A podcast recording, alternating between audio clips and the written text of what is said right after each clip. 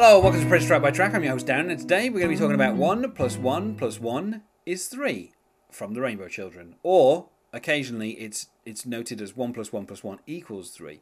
Uh, particularly on the live version that's on uh, live at the live at the Aladdin Las Vegas. Recorded early 2001 at Paisley Park and released on the 16th of October 2001. On the track, you've got Prince, you've got John Blackwell, The Magnificent, you have Millennia, and you have Kip Blackshire. The song is 5 minutes 16, and joining me to talk about today is Anh-tu. Hello, Anh-tu. Hey, Darren. Um, in terms of a genre, I would say uh, James Brown. That's what this is. this is Prince doing a James Brown impression. Uh, You know, it's, Kind it's of. basically well, it's basically like a funk groove that they the kind of that just kind of gets repeated throughout the whole song. Um, the live version that's on live at the Aladdin kind of demonstrates this more than anything because you know as the groove goes on, Prince keeps well he calls on first Eric Leeds and then he calls on Greg Boyer, then he calls on you know Kip Blackshire, then he calls on Sheila E. That like he he basically goes around the band and gives them little solos. He has a bunch of people come up on stage and dance and he shows them the dance they want to do, which is not a very complicated dance. They've just got to basically sway from side to side. Um, And there is a lady wearing a airbrushed Prince T-shirt who stands right behind Prince doing this dance, and she's a very good dancer. Um, but yeah, so like, and it's just basically a groove for like ten minutes, um, and.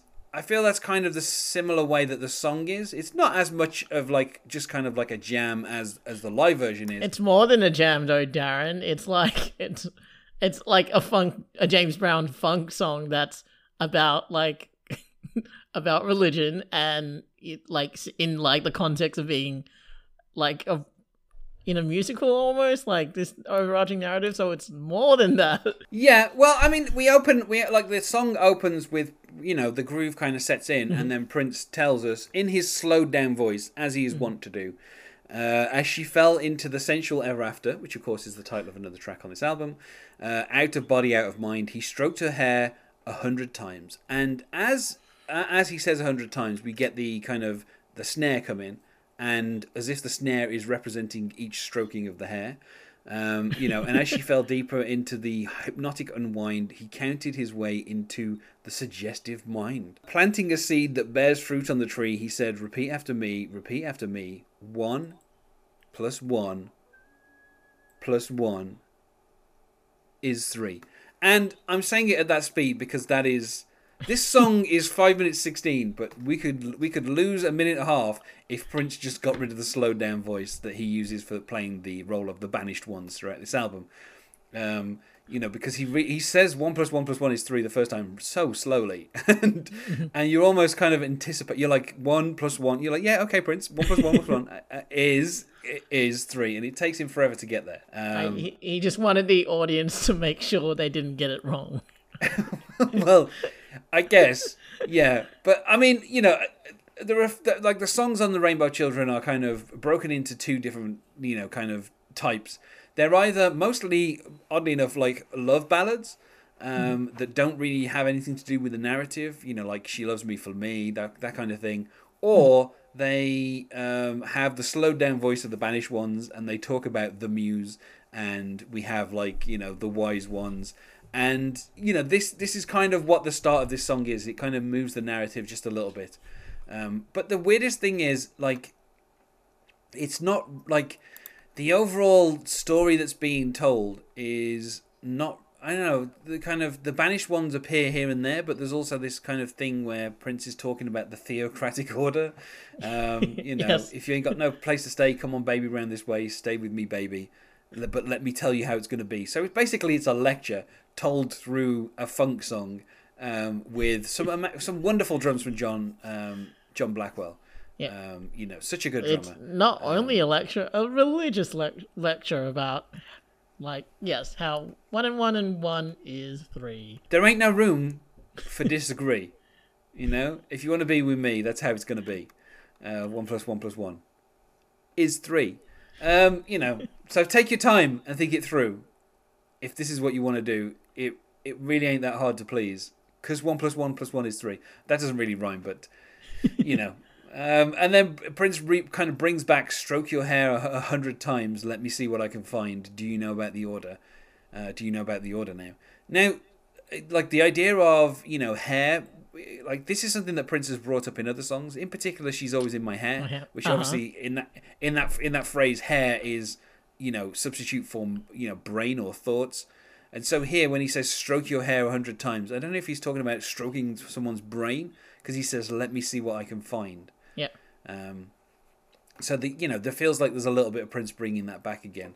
So Um, are you like well when you put it that way in the like he could be stroking her hair a hundred times because of looking for bad ideas he needs to get out or but so so to see if she's compatible with this belief system he's proselytizing apparently Yeah, I mean the thing is though she is the muse, so you know obviously earlier in the album she was the muse to the pharaoh. So but you know that was long ago. Now she's merely just the muse. So you know her her place has changed. Uh, but yeah, you know halfway through the song, the banished ones have come to dance. Uh, if you will not let us, we'll have to kick your pants, is what they tell us, which is probably my favorite line in the song.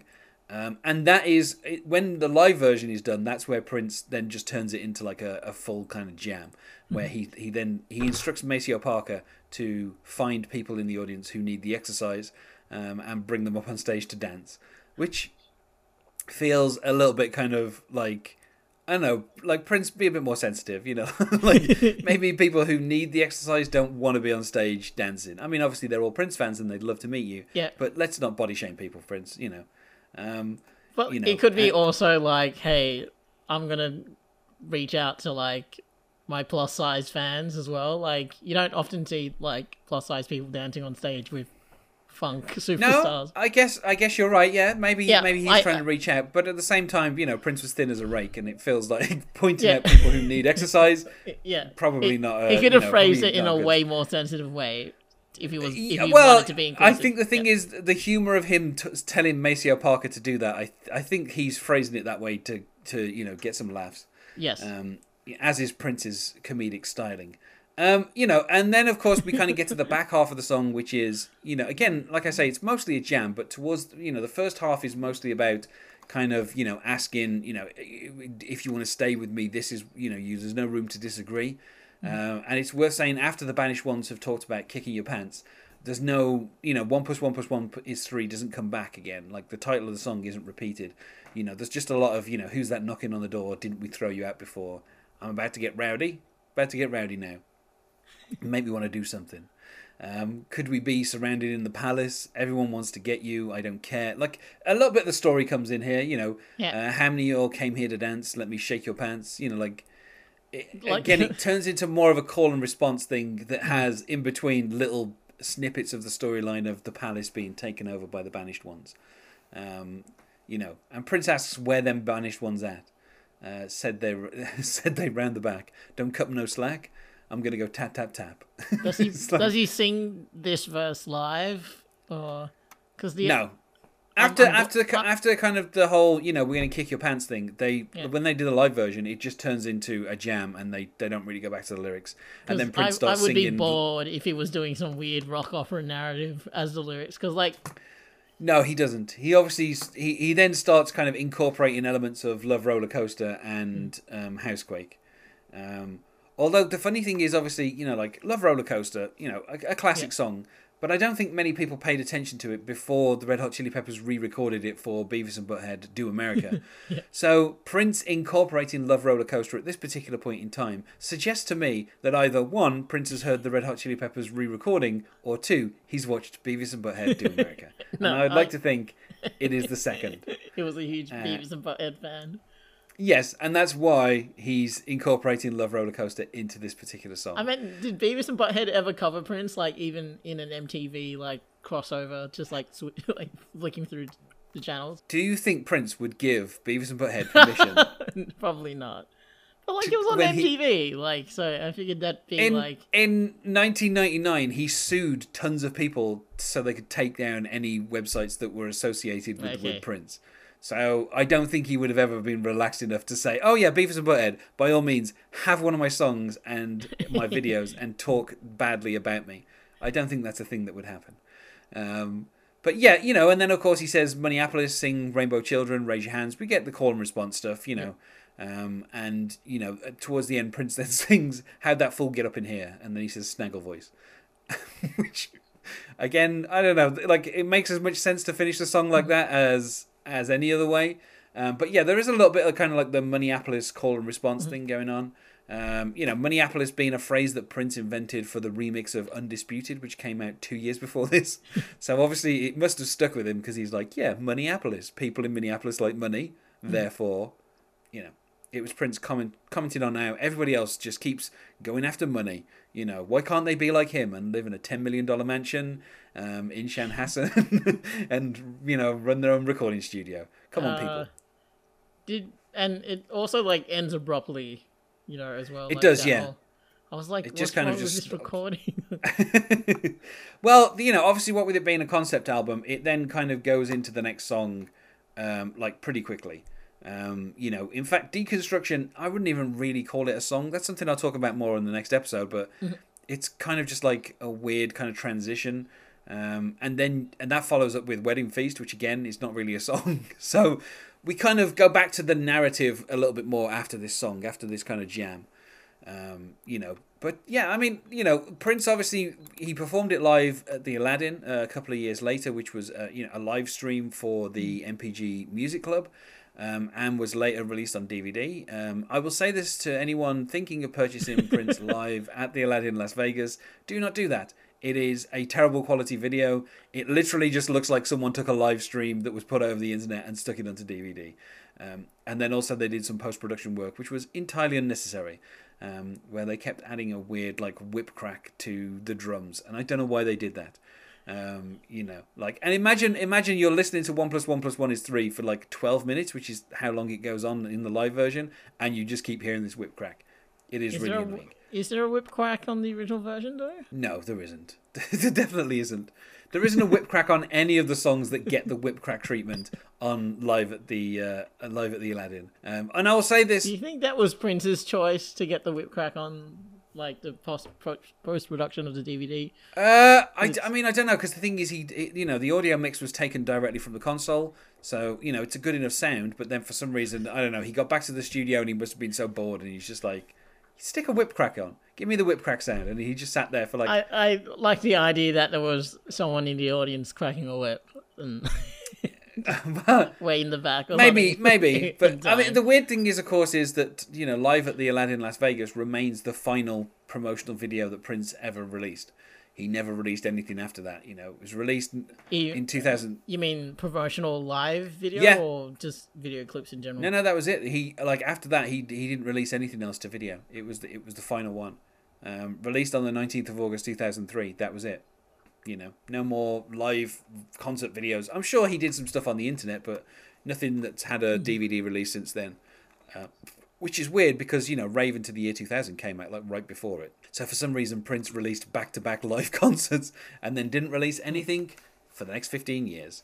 Um, so it'd be interesting to see if the you know the uh, the estate actually release anything you know that Prince did live that he'd recorded. But yeah, you know, so I don't know, like the song it's it's really odd because it's kind of half narrative and like half jam, and there's nothing else really on Rainbow Children like it. Um, I'm a fan of the. Pro- I I really like the production on Rainbow Children. I think the addition of John Blackwell, you know, really kind of helped Prince. It like it kind of took him out of the studio and kind of pushed him more towards you know kind of a band sound. And Yep. you know, John Blackwell's a great drummer, so he, he really kind of also you know it gets you away from the Prince drumming, which you know Prince is a competent drummer. He's not a great drummer, and so it, it tends to pull down uh, some Prince songs when you know he he just kind of goes in there and does. I mean, you know, he, he was accustomed to drumming on a drum machine, so when he does live drums, he kind of does the same thing.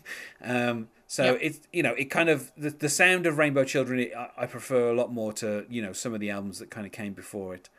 Um, you know, and some of the songs on here, uh, you know, I, I don't know, I don't mind the weirdness of like the ongoing narrative.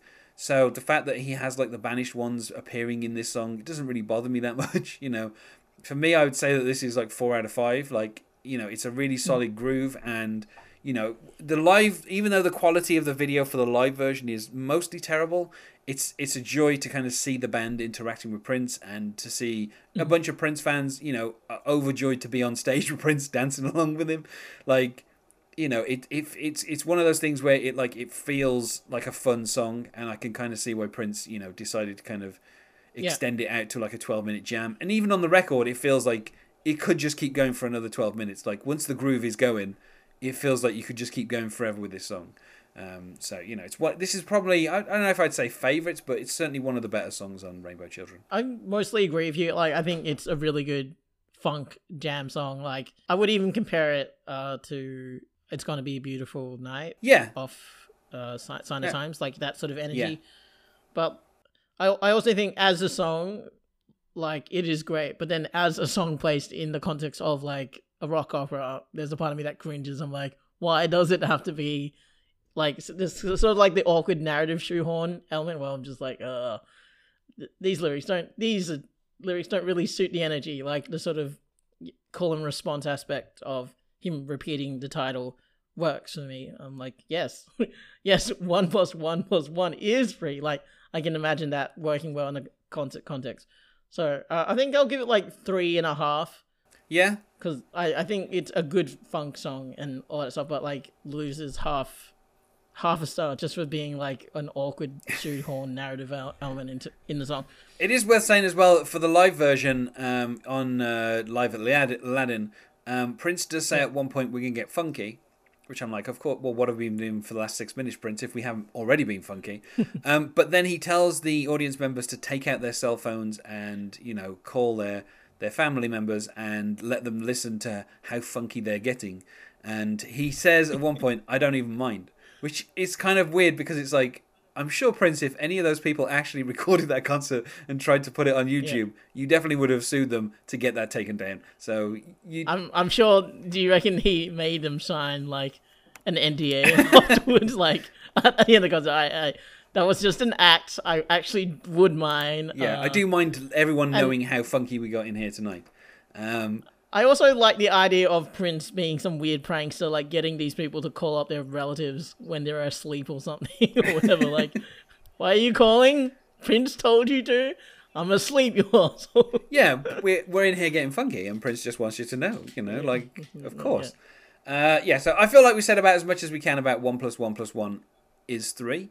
Um, so yeah, let's go to plugs. Is there anything you wish to plug onto? Uh, yeah, just follow me on Twitter at Anhtu Comedy. So that's spelled A N H T U Comedy.